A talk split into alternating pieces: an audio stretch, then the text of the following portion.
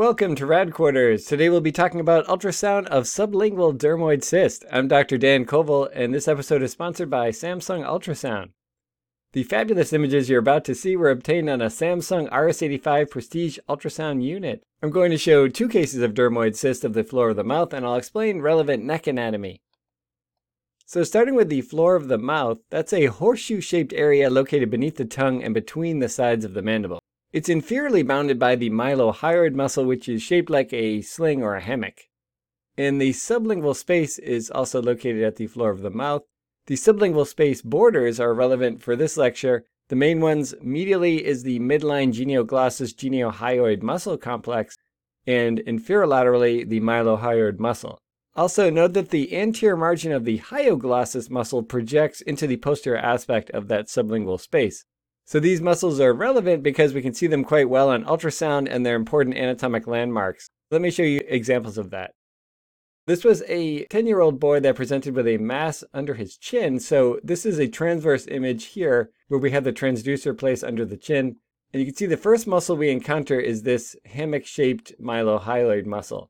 And that's draping over this ovoid mass here, which is hypoechoic relative to the adjacent subcutaneous fat. Then we have the geniohyoid muscle, followed by the genioglossus. So this is that genio geniohyoid genioglossus muscle complex we were talking about at the midline. When we turn sagittally on that, here's the mandible as a landmark. Again, we have this mylohyoid muscle. We can see that it's draping over this ovoid mass, which has kind of a pseudo-solid appearance. And then we have the geniohyoid muscle, and here we can better see that genioglossus muscle in its fan shape. So if we continue this way, we're going closer to the oral cavity, then we get into the tongue. And when we add color Doppler, we can see that there's no vascular flow because this is a cystic mass. Now, when imaging a floor of the mouth or neck mass, it's a good idea to do some form of dynamic imaging. In this case, we have the patient swallowing while we're imaging in sagittal, so here's the mass here. Notice that with swallowing, the geniohyoid and genioglossus muscles, since they're associated with the tongue, move and somewhat deform the mass, but you can see that it remains bounded by the mylohyoid. It's not protruding beyond that. If it did, we'd be getting into the submental or submandibular space. Instead, this is staying confined within the sublingual space. And this turned out to be a sublingual dermoid cyst. So these are rare benign cysts with squamous epithelial lining and they contain skin appendages. Now, dermoid and epidermoid cysts are in the same family, and the term is often used interchangeably at the floor of the mouth, but technically, epidermoid cysts are less common and tend to contain fluid contents only, so they'll usually be more simple in appearance compared to dermoid cysts in this region. The mean age of patient presentation is in the late teens to 20s, average age of 30, and patients might present with a slowly enlarging neck mass that can be asymptomatic, but sometimes it can cause dysphagia. They're often round or oval in shape and homogeneously hypoechoic with punctate echogenic foci, not seen in this case. They may also have that pathognomonic sack of marbles appearance, similar to the floating echogenic spheres that we can sometimes rarely see in dermoid cysts of the ovary, when evaluating these masses on imaging, the relationship to the mylohyoid muscle is key for surgical planning. For example, if the mass is above or superior to the mylohyoid, as in this case, it's sublingual in location and that allows for intraoral resection.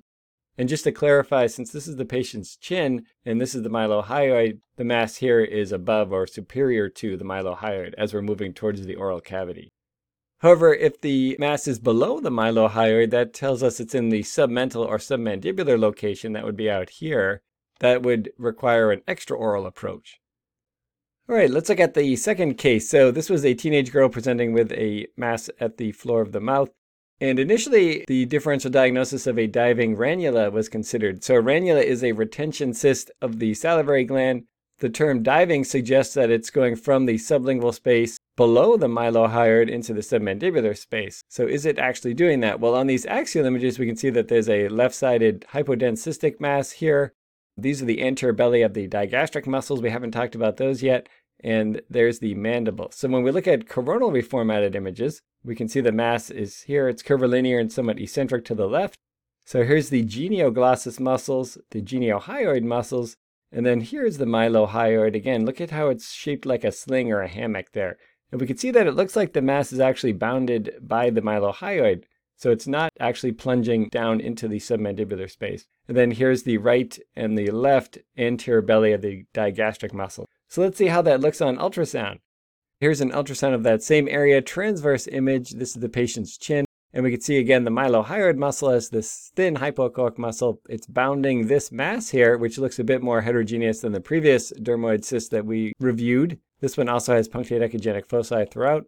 And there's the anterior belly of the digastric muscles that we saw on the CT scan, as well as the geniohyoid muscle. As we adjust the transducer somewhat, we can see that the mass is eccentric and deviated towards the left. Looking at the anatomy, there's the geniohyoid and the mylohyoid telling us we're in the sublingual space. And the mylohyoid actually continues over this way, and it leads us to the adjacent hyoglossus muscle. So remember that the anterior aspect of the hyoglossus muscle protrudes into the posterior aspect of the sublingual space. So that's another anatomic landmark we might see. And here's the left hyoglossus muscle. You can see the mass is kind of protruding down into that portion of the sublingual space.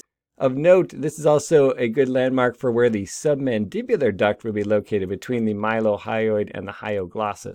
So if a patient had stone disease involving that duct, you might see it in this region. When we look at real-time imaging, we can get a better sense of all those punctate echogenic foci throughout the mass and also the anatomic landmarks. There's the geniohyoid muscle. On the right, we have the digastric, and then there's the left digastric. And again, we have that mylohyoid muscle draping over the mass and headed over here towards the hyoglossus muscle, where the mass is protruding towards. There's the hyoglossus there. A little difficult to see on this series. Similar to the last case, on this color Doppler image, there's no internal vascular flow indicating a lack of solid component.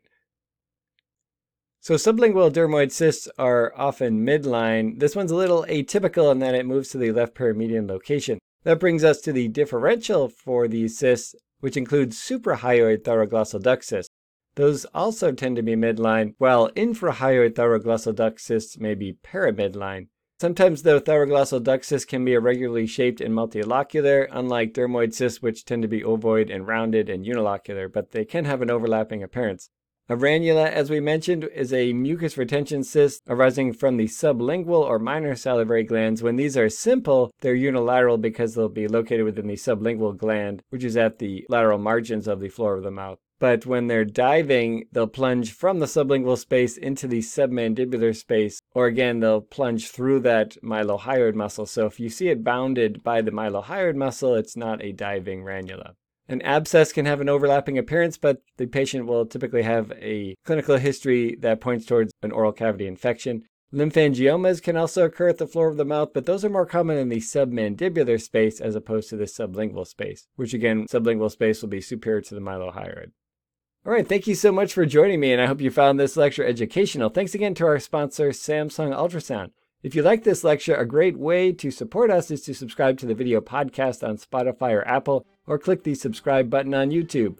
Also, to see bonus teaching material posted throughout the week, please follow us on social media or click the YouTube community tab. Until next time, radiology is life.